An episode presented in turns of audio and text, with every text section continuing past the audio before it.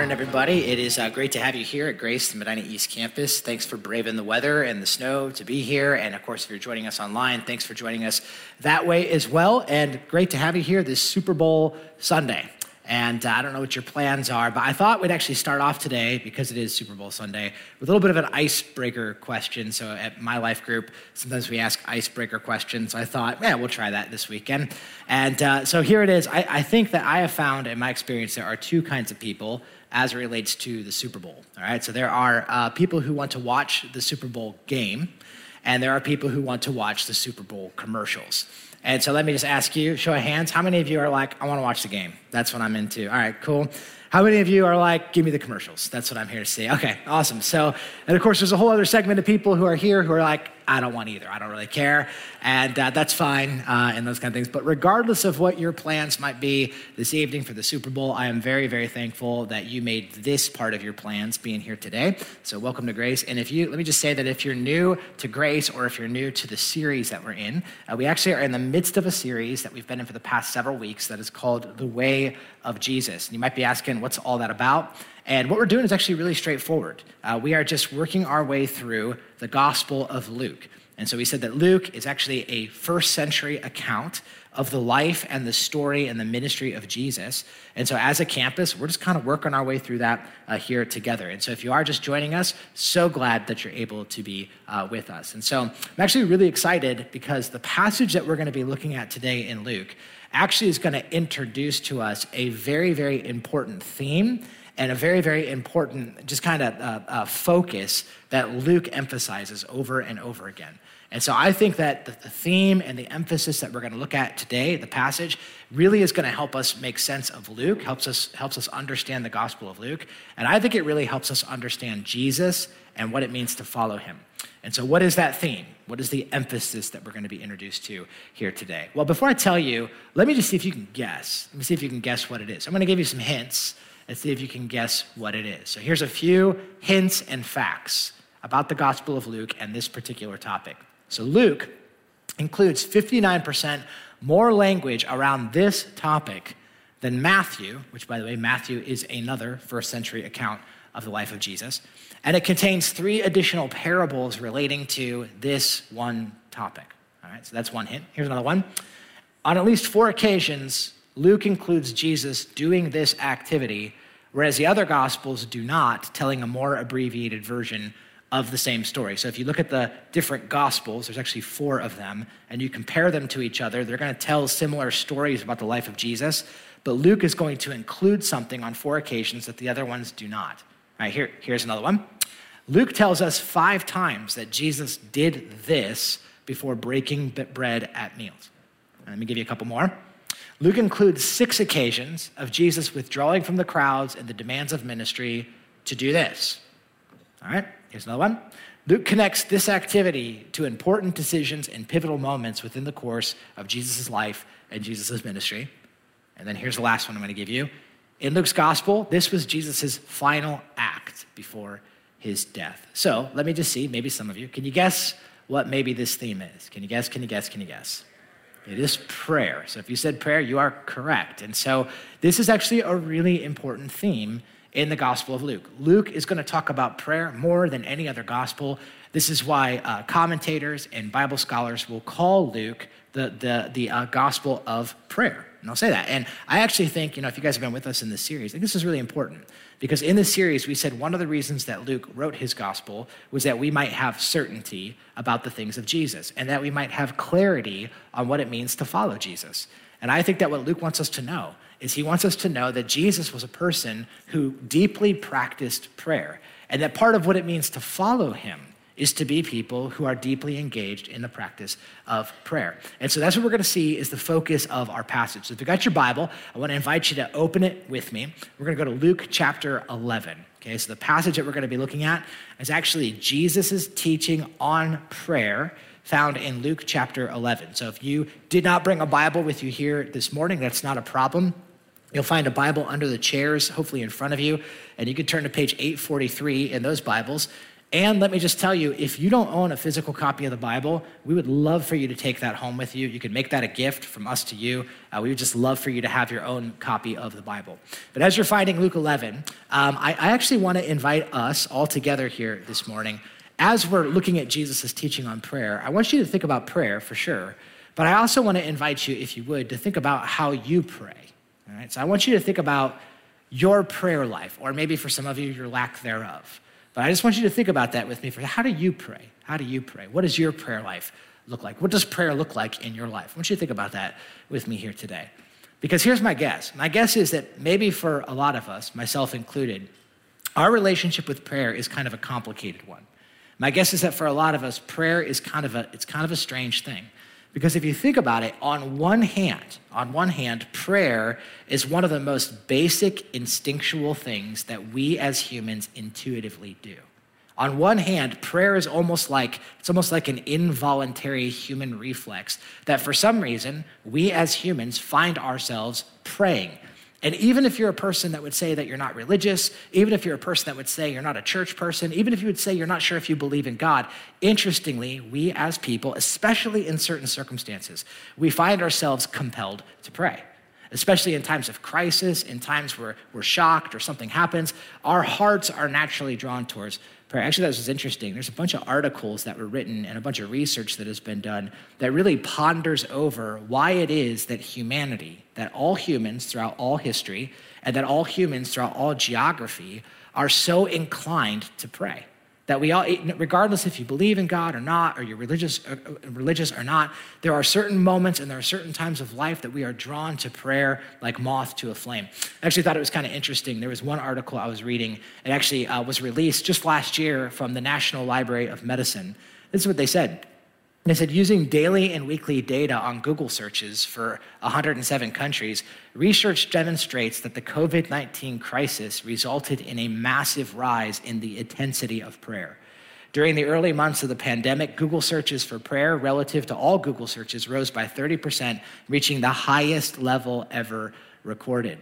And what's interesting is the article goes on to kind of speculate about why is it that we as people, when we experience crises or situ- crises or situations that are unexpected or we find ourselves in a spot like that, that we just naturally are drawn to prayer. And some people might say, well, the reason that doesn't prove that we believe in prayer, that doesn't prove that we believe in God. Some people would say the reason that we're drawn to prayer in the midst of a crisis is because we're desperate. That's why. But I actually would uh, push against that. I actually think that there's more behind it. I actually believe that in moments of crisis, in moments of shock, that what comes out of us is usually the stuff that's actually truly inside of us. I love what C.S. Lewis said one time. C.S. Lewis, some of you guys might be familiar, is an author, wrote a great book called Mere Christianity. And in that book, he has this excellent statement that he says. He says, basically, he says this. He says, if you want to know what's truly inside of your basement, if you want to know what really lurks in your basement, he said this He said, You have to surprise your basement, which might sound super weird to you, but I, I think he goes on and explains it. And in his book, he actually says cellar. I don't think a lot of us have cellars, but so I'm going with basement. But basically, here was his idea. He said, if, he said, he said basically this, he said, if you want to know what's lurking in your cellar, if you want to know what rodents are there, what mice and what rats and what creepy crawly things, what spiders lurk there, he said, you can't, you, you can't just like announce that you're coming downstairs. You can't just flip on the lights and say, I'm coming down now. Like, you can't do that. He said, What you have to do is you have to surprise your basement. You have to shock your cellar. You have to slip downstairs and then turn on the lights, and then it will expose everything that is already there. And so C.S. Lewis says this He says, Surely what a man does when he is taken off his guard is the best evidence for what sort of man he really is. Surely what pops out before the man has time to put on a disguise is the truth. I think that's really telling. Why is it that in moments of shock, why is it that moments in crisis that we are so drawn to prayer? here, here's what I think it is. I think it's because each and every single one of us it has a, has a natural instinct that we are drawn towards God. The Bible's going to say it this way that God has put eternity inside of our hearts. That all of us have a natural compass that we, in, in a lot of ways, we want to pray. It's one of the most basic human instincts that all of us have. And so, on one hand, we desire to pray, it's an instinct that we have. But on the other hand, I think all of us can relate with this. Prayer can be a deeply mystifying, deeply confusing, and because of that, I think a very frustrating activity. My guess is for some of you, when I said, Hey, I want to invite you to think about your prayer life here today, you probably felt the same way that I do when my dentist asked me about flossing. That's probably how you felt. Like, how's the flossing been? Oh, I try to do it when I can, and oh, I, I can explain myself. And and for some of you, you feel that. There's, so there's guilt, and there's, ah, I know I should do it more, and I know God wants me to. And, and so, on one hand, we want to pray. We desire to pray. We are, we are created to pray. On the other hand, some of us are frustrated and maybe even a little bit guilty because of our prayer. And let me just say that if you, if you can relate to that tension, I know I can, if you can relate to that tension, I believe that you and I believe that me, I think we'd be in really great company with the disciples. I think we would have fit right in. Because I think we're going to see that same tension in them. So let's take a look. Luke chapter 11. And I want you to notice how, uh, what, what this is going to tell us. Jesus is going to teach us about prayer, but I want you to notice how it starts. So, verse 1, the Bible says, One day, Jesus was praying in a certain place. He was praying in a certain place. Now, again, I want, I want to just remind you uh, what we just said. Luke is going to show us this over and over again. Jesus was always praying. I don't think there is a chapter in the Gospel of Luke that you're not going to see Jesus praying. And so, again, in another occasion, Jesus was praying in a certain place. Now, I think this is so cool. You know, as I was reading the Gospel of Luke, I noticed, did you ever notice that in the Gospel, if you guys have been reading with us, the disciples are always catching Jesus in prayer. They're always catching him. Like Jesus is always sneaking off, and then they catch him praying. It actually got me thinking about that. What is something that you do so frequently that the people who are closest to you commonly catch you doing it? I thought, man, you know what? That just speaks to the priority and it speaks to the to the to the just the the amount that Jesus prayed. And so this is one of those occasions. The disciples catch Jesus praying. And the Bible says when he finished, one of the disciples said to him, now check this out, Lord, can you teach us how to pray? Just like John taught his disciples. Now, here's what I think is going on. I think Jesus' disciples, you know, this is chapter 11, I think they've, they keep seeing Jesus do this. Jesus keeps going off to pray. Sometimes he prays all night, sometimes he prays for extended periods of time. And my guess is that on this occasion, he comes down, and the disciples probably recognize that there is a discrepancy between the way that Jesus prays and the way that they pray. They probably recognize there's a difference. Like, Jesus, when you pray, when you pray, it actually looks like you kind of enjoy it. Jesus, when you pray, you actually spend time doing it. When you pray, it seems like there's a depth to it that we, when we look at our prayer life, it just looks totally different. And so they say, Jesus, can you teach us? Can you show us how to do what you're doing? Can you teach us to pray?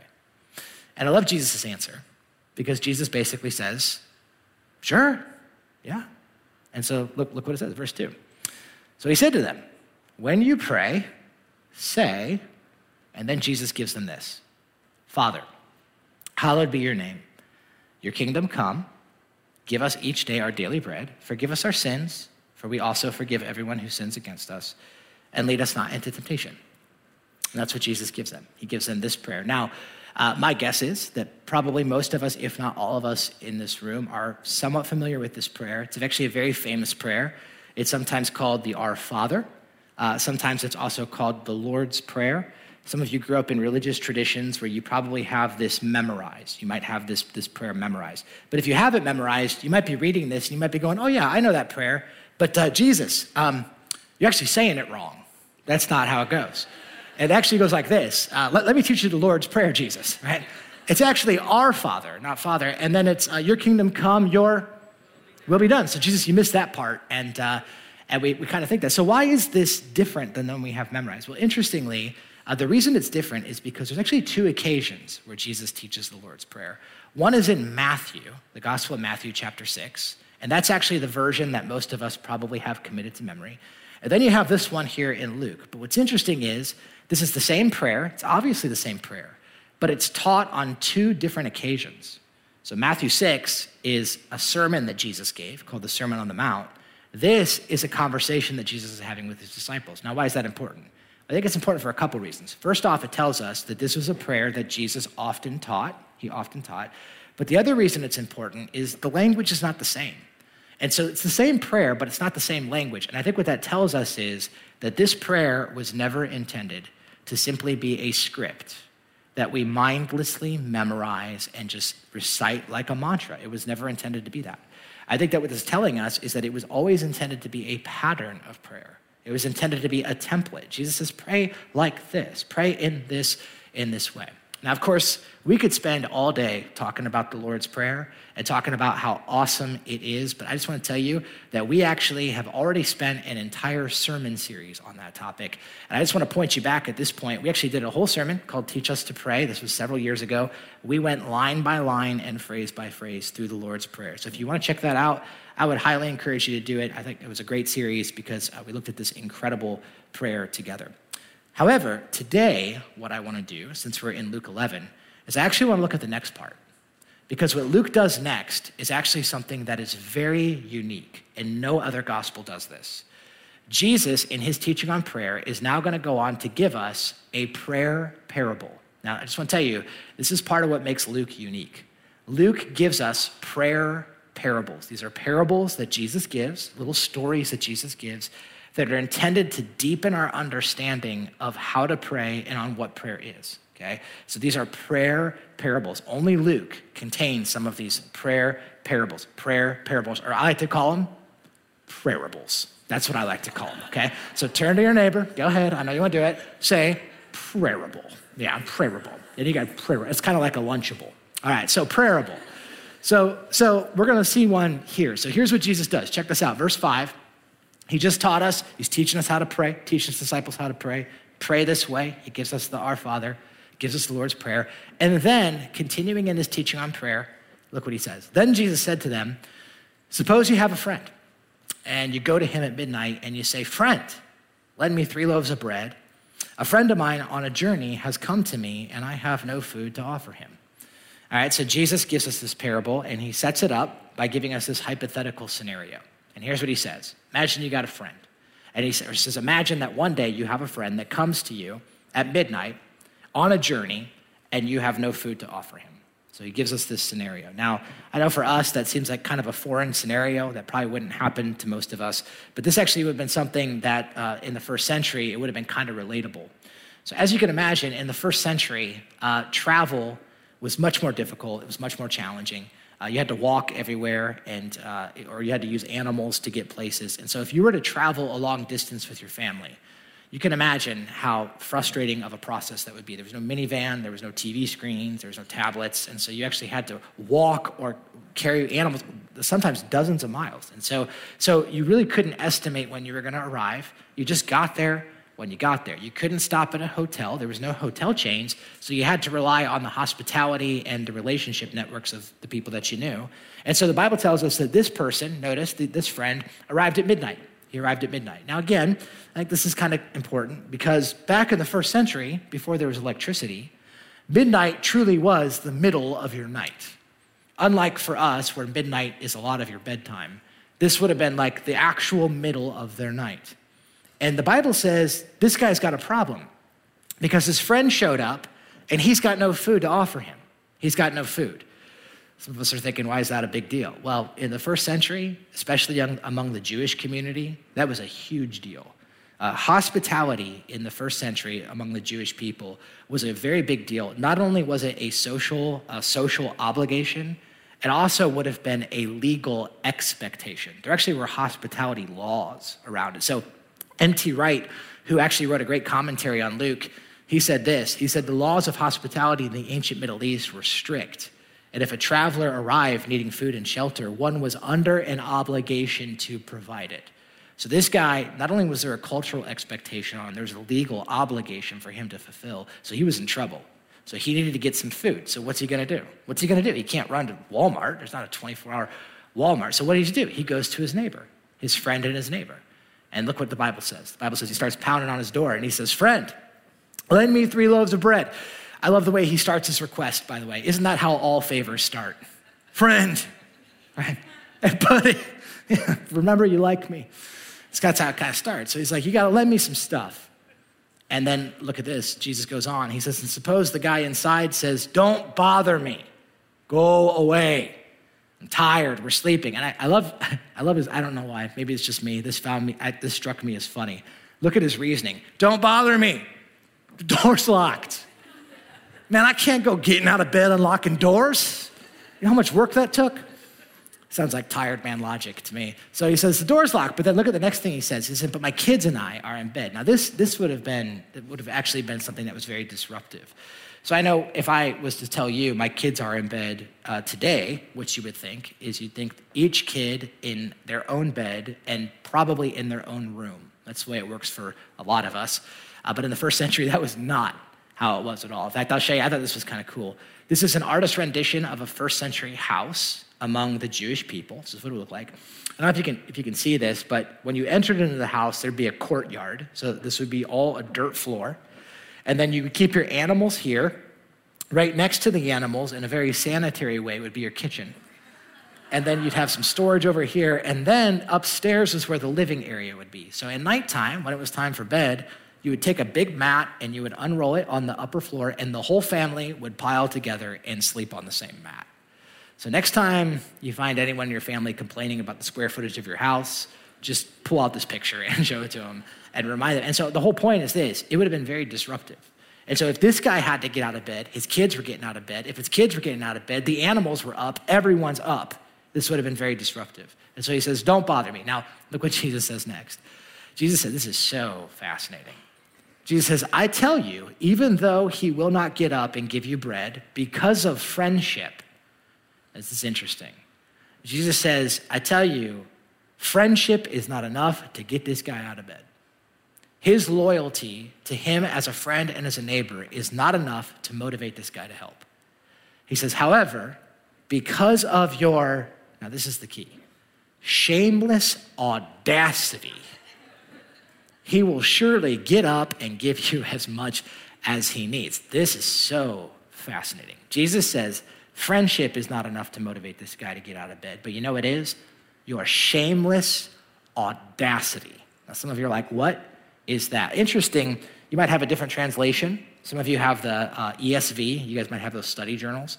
The ESV says this word it says impudence, because of his impudence, which so you're like, I don't know what that means either, which I didn't either. I actually had to learn how to pronounce that word so I could say it in front of you guys.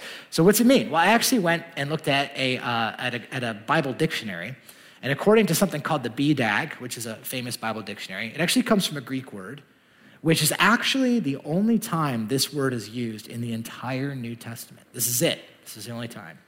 And the word literally means a lack of sensitivity to what's proper, carelessness about the good opinion of others, shamelessness, impertinence, it is the ignoring of convention.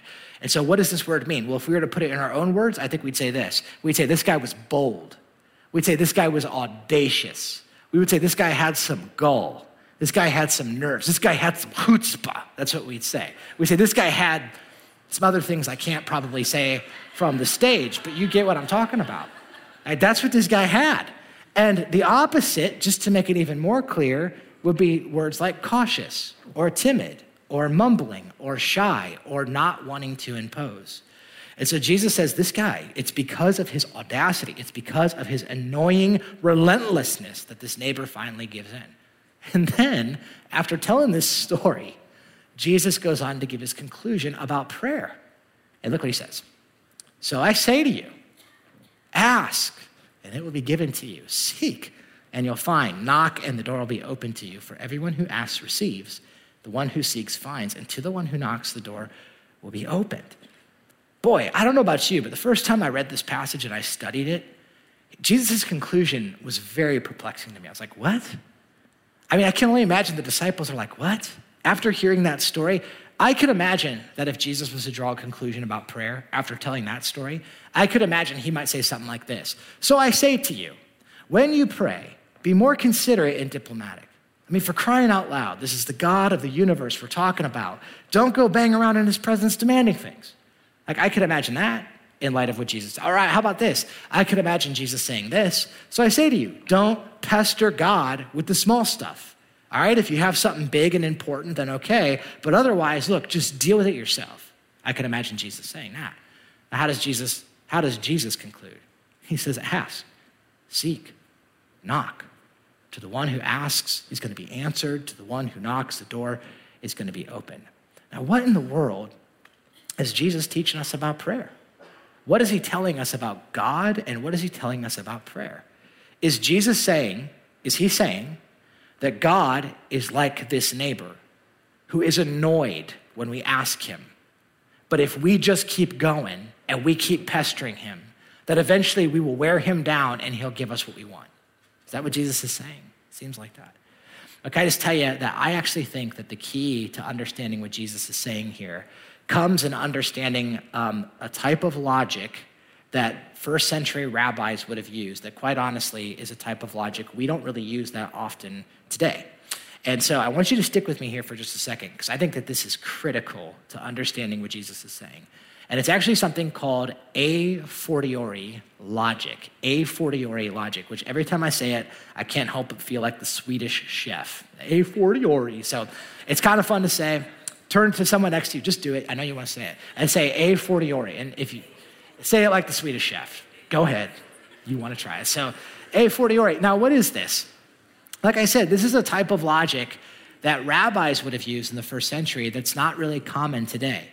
And basically, a fortiori logic comes from a Latin term that means by a greater reason. And what it does is a fortiori logic makes a point through a difference. So it makes a point by showing the difference of two things. The opposite of a fortiori logic is what we are familiar with. And that is something called analogous logic. It's, it's, it's basically logic through analogy. And the way that you know you're using analogous logic is it makes a point through similarity. All right? Now, one of the key ways that you know you're dealing with a fortiori logic or analogous logic is by a statement that is often used. And so, with a fortiori logic, oftentimes the statement that will reveal this type of logic is this statement right here How much more? If this is like this, how much more is this going to be like this? All right? Now, analogous logic basically would use this statement in the same way. Now, I know for some of you, you're like, okay, I'm lost, I'm confused, I don't know what you're talking about. So let me see if I can give you an example just to make it super clear. So Jesus actually uses both of these forms of logic on different occasions. And so sometimes Jesus uses analogies. And we, a lot of us, if you've read the Bible, you're familiar with this. So I'll just give you one. In Matthew 13, some of you might, if you've read before, you might remember Jesus said this on one occasion. He gave an analogy and he said this He said, The kingdom of God is like a mustard seed. It's like a, he's giving an analogy. The kingdom of God, my kingdom, is like a mustard seed. And then he goes on, and Jesus says, A mustard seed starts small and then it gets big. Mustard seed is the smallest seed that you can imagine, but it grows into the biggest plant in the garden. And then Jesus says, in the same way, see, it's an analogy, the kingdom of God is going to start small and it's going to get big. And so it's a one for one, it's an analogy. So when we read the parable that we just read, a lot of times we think Jesus is giving us an analogy. And so because of that, we read it like this. We read, okay, here's a friend and a neighbor, and they are annoyed and tired, and because he keeps asking, he eventually gives. He gives reluctantly. And so we think, well, I guess in the same way, this is an analogy, God is like that friend and neighbor who is annoyed when we ask him, but if we keep asking, he's eventually going to give to us. And that's how we think it goes. But I don't think that's what Jesus is doing. I think what Jesus is doing is he's using a fortiori logic. And if we read it, it would actually read something more like this If a friend or a neighbor who is tired and is irritable eventually gives reluctantly because you keep asking, how much more is your a loving God who doesn't get tired, a loving God who's never annoyed, a loving God who wants to hear from you? How much more is he going to give generously? See, I think that is the thrust. That is the, the, the kind of the, the, the way, the weight that you would have felt when you would have heard this. Now, let me just show you. I think the next thing that Jesus says makes this even more clear. So look what Jesus says next. This is, this is awesome. So Jesus changes metaphors. And then in verse 11, Jesus goes on. He says, Now, which of you fathers, remember, he's still teaching on prayer. Which of you fathers, if your son asks for a fish, is going to give him a snake instead? Or if he asks for an egg, is going to give him a scorpion? Now, I just, I got to tell you, I think it's, it's too easy for us to miss the humor in Jesus' teaching. For Jesus' disciples, when they would have thought of this scenario, they definitely would have laughed at how it just, I mean, how outrageous it was. So Jesus is like, okay, so he's like, let's just say, which of you fathers, so I, I want you guys to imagine this. Which of you who are fathers or who are mothers in this room, if you're parents, which of you, if your kid came to you, just imagine this. If your kid came to you and said, Mom, Dad, I'm hungry. I'm hungry. You know what I could really go for? I could really go for a nice fish dinner. You know, just some, maybe we could stop at Arthur Treacher's. I, I, I literally know no child who has ever said that. But like, it's like, you know, I could really, could we get fish and chips, maybe some, coleslaw, some tartar sauce, right? Which of you parents is going to say to your kid, Oh, you're hungry, are you? I've been cooking up something special for you. You ready for it? It's a poisonous viper. Like, who's doing that? And then Jesus is like, or imagine this which of you parents, if your son or your daughter comes up to you and says, Mother or father, might I have an egg? Which again, who's doing that, right? Brown or white, either will do. Scrambled, poached, whatever, I don't know. Which of you parents is going to be like, oh, you want an egg, do you? Well, close your eyes and hold out your hand. you know, it's a scorpion. Like, who's doing that? How maniacal is that? And and listen, here, Jesus, Jesus, Jesus is awesome. And then he makes this point. Look what he says. If you then, though you're evil, I love Jesus just drops that. you guys are evil. He's like, if you who are evil know how to give good gifts to your children, here it is. You ready? How much more? It's a fortiori. Will your Father in heaven give the Holy Spirit to those who ask him? Wow, there it is. You see what Jesus is saying here? Jesus says this If you are sinful parents, our imperfect parents, are flawed, which, by the way, that's true of all of us. We're all sinful, imperfect, flawed people. Some of us happen to be parents, which means that we're sinful, imperfect, flawed parents. All of us are going to mess up our kids in some way. We're not trying to, we can't help it, we just will. But Jesus says, even though you are sinful and imperfect, you still know how to give good things to your kids. You still know how to do that. Well, how much more do you think that your perfect Heavenly Father, who never gets annoyed, who never gets frustrated, who never loses his cool, how much more do you think that He's going to give the Holy Spirit to those who love him. And if I could rephrase it in my own words, I think here's the original force of Jesus' teaching. And Jesus is saying, listen, if earthly friends who are tired and irritable grant requests, and if earthly fathers who are imperfect know how to give good gifts, this is what I think Jesus is teaching. I think this is the point. How much more will our perfect heavenly Father grant requests and give good gifts? And you guys, I think that this right here, I think that this right here is the paradigm altering reality that Jesus wants us and wants his disciples to get a hold of. I think it's this right here. Listen, can I just tell you, after studying this passage over the past couple weeks, here's what I'm convinced of. I think that what Jesus is doing is he is trying to confront the deeper issue behind, quite honestly, why so many of us are frustrated in prayer. I think what Jesus is trying to show us is that it's possible, in fact, I think it's probable that maybe the reason that so many of us struggle in prayer is actually rooted in our perception of God. It's rooted in how we view Him. What is Jesus trying to teach us? He is trying to teach us that God is our Heavenly Father, is our perfect Heavenly Father, is our perfect Heavenly Father. And I believe that, what, I think this is what Jesus is trying to get at. This is going to help you make so much sense of prayer when you understand the person behind it. Here, here's what I think is happening. I think the disciples come to Jesus and they're like, Jesus, when you pray, man, it's like you have like this depth. When you pray, when you pray, there's this dependency. When you pray, it just it just seems like you're on a different level than we are. Can you show us how to do that? And I think Jesus says, Yes, I'd love to show you how to pray. But I think what Jesus says is this. I think Jesus says, listen, but as I teach you to pray, what you need is not just a better pattern. And what you need is not just a better process. And what you need is not just more discipline. I think those things are good, by the way.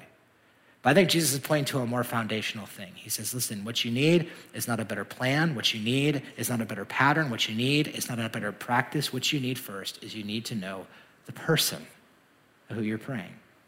And he is your father. He is your father.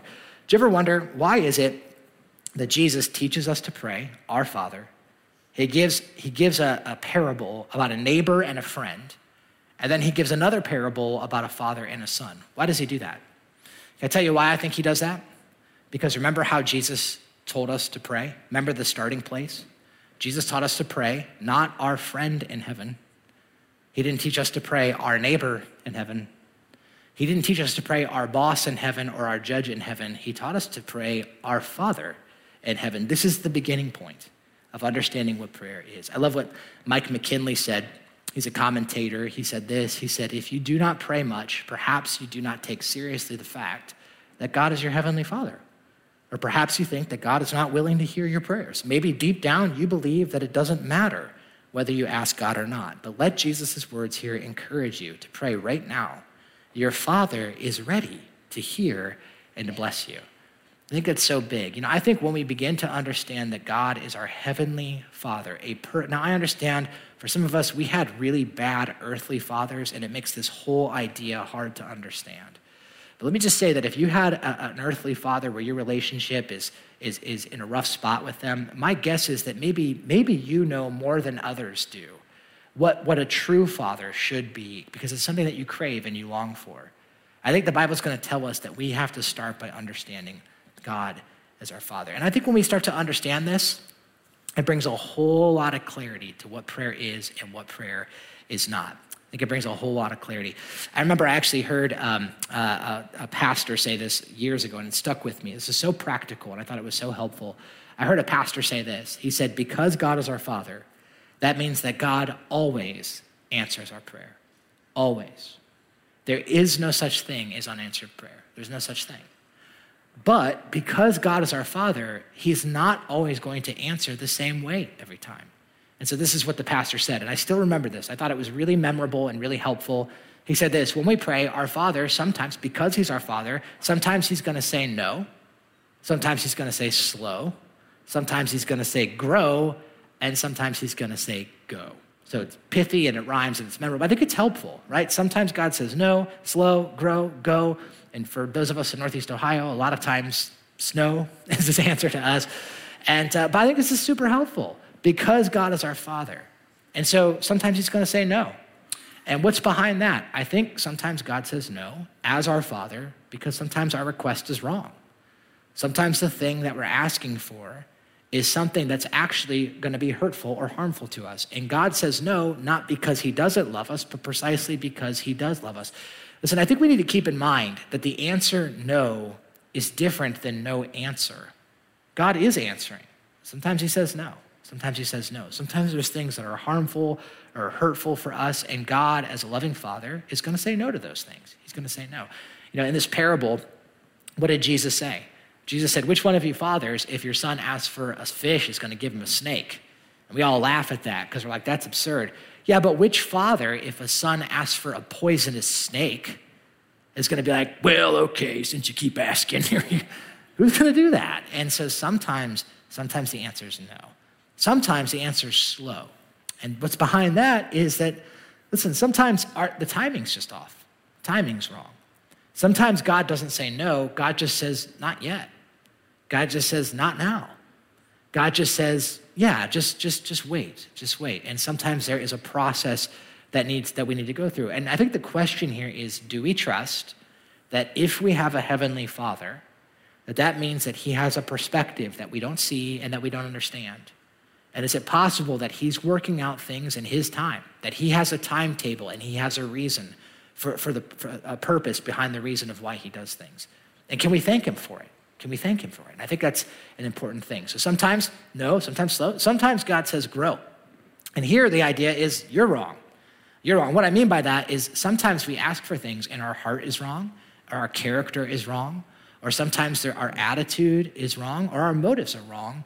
And God says, I actually want you to grow.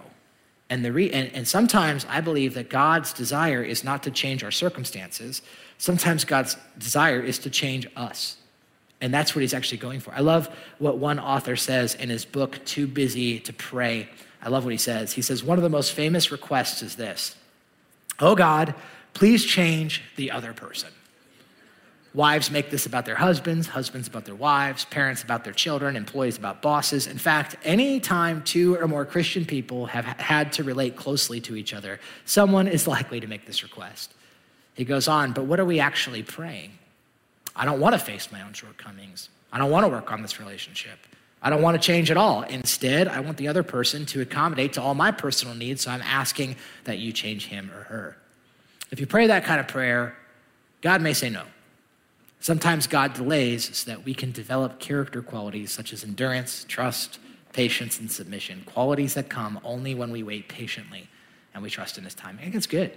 That's really good. Sometimes God doesn't want to take the circumstance from us. He, does, he has us in that place or in that relationship because there's things that He wants to accomplish in our character and in our heart. So sometimes God says, no, slow, grow. Sometimes He says, go. Sometimes all systems are go. Sometimes the request is right, the timing is right, and you're right, and your Father in heaven loves you. And He loves to give good gifts to His kids. Sometimes he, the answer is yes. Sometimes the answer is go, you go. Yes. And That's what God wants for us. And he I think that when we begin to understand God as our Father, this actually makes a lot of sense. So, how do we learn to pray like Jesus? I think it all begins here. We pray to God as our Father in heaven. Ask the band to make their way up. And as they do, I actually just want to end our time with uh, just a couple of uh, kind of practical encouragements in light of what we just read, in light of what Jesus just taught us about prayer. So here's my first one. My first encouragement to you is to pray to your heavenly Father, is to pray to him. Pray to your heavenly Father. You know, I think that what this parable and what Jesus is instructing us is he's saying that he wants us to have a vision of the person that we're praying to, praying to our heavenly Father. For some of us, I think that that might open up a lot of clarity in how we and how we interact with God and how we address him. But I got to be honest with you, if you're someone who's investigating Jesus here today, maybe you're a person who would say you're not quite sure what you believe about Jesus. Maybe you've never put your faith in him and, and those type of things. And if that's you, man, we always say this. I'm just so thankful that you would let us be part of your spiritual investigation.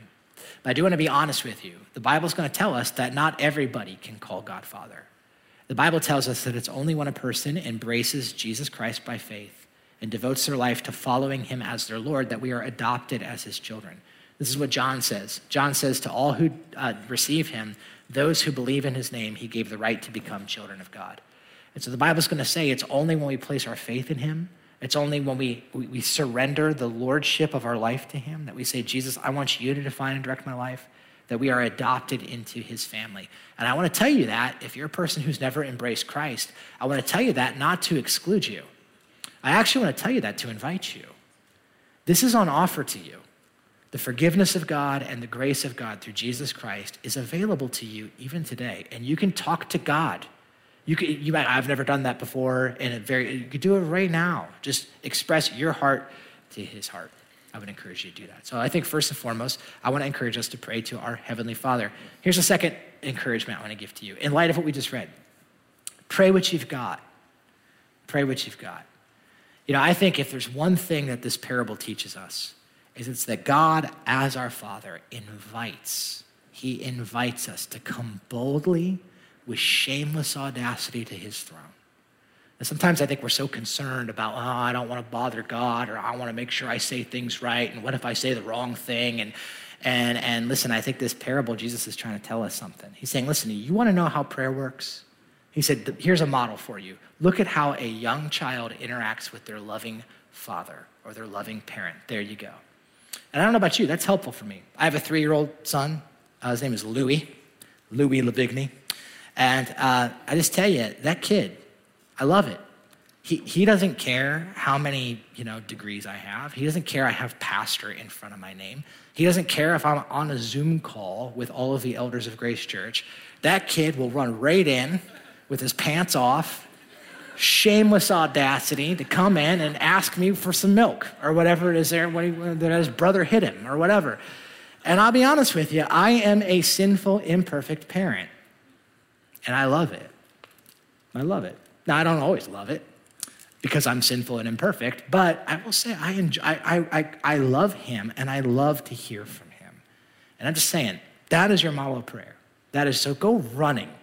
Keep your pants on, but go running to God. Here's the last one.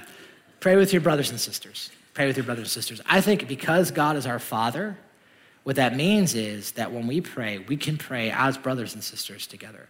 I think we need to remember Jesus is teaching on prayer. When he taught us to pray, he taught us to pray, Our Father, which means that we're brothers and sisters. You know, can I just tell you, this is so practical. Can I just tell you, I think that for some of us, your next step of spiritual growth, and I could just tell you this was true in my life. I grew so much when I began doing this. I think one of, your next steps of growth might be to start praying out loud with other followers of Jesus. I know for some of you are like, oh, I could never do that. But I just believe if we are brothers and sisters, we can actually, we have a lot to learn from each other as we cry out to our Father together. So I might encourage you to do that. Maybe get in a life group. Maybe start praying with the people there. Maybe for you, if you're going through the Luke journal with somebody, maybe pray with them. I think it's an awesome thing. And of course, we can pray right now. And so why don't we, as brothers and sisters, let's go to our Father, let's talk to God together. Well, thank you, Jesus, that we can come to you. And we can pray what we got, you know? We can come to you and we can say what's on our hearts. We can say what's on our minds. We can express to you how we feel. We can let you in on what we think. There's nothing that's too small that you don't care about. It's because you're our Father and you love us and you want to hear from us and you have things you want to say to us. Would you help us to be a people that believe that? Lord, forgive us for the times that, that we think we have to just, you know, we have to just say everything the right way. God, forgive us for the times that we are afraid that we're going to bother you with the little things. Father, that it's not the kind of prayer you invited us into. You invited us to come to you with boldness, and it's only because of Jesus that we can. And so thank you that you purchased us the freedom to be able to be called your sons and daughters. And I pray that even right now, as we worship and we sing, that these the songs that we sing wouldn't just be lyrics, but they would be prayers that we pray to you. Help us to cry out with authenticity in our hearts to you as our Father. We pray these things in Jesus' name.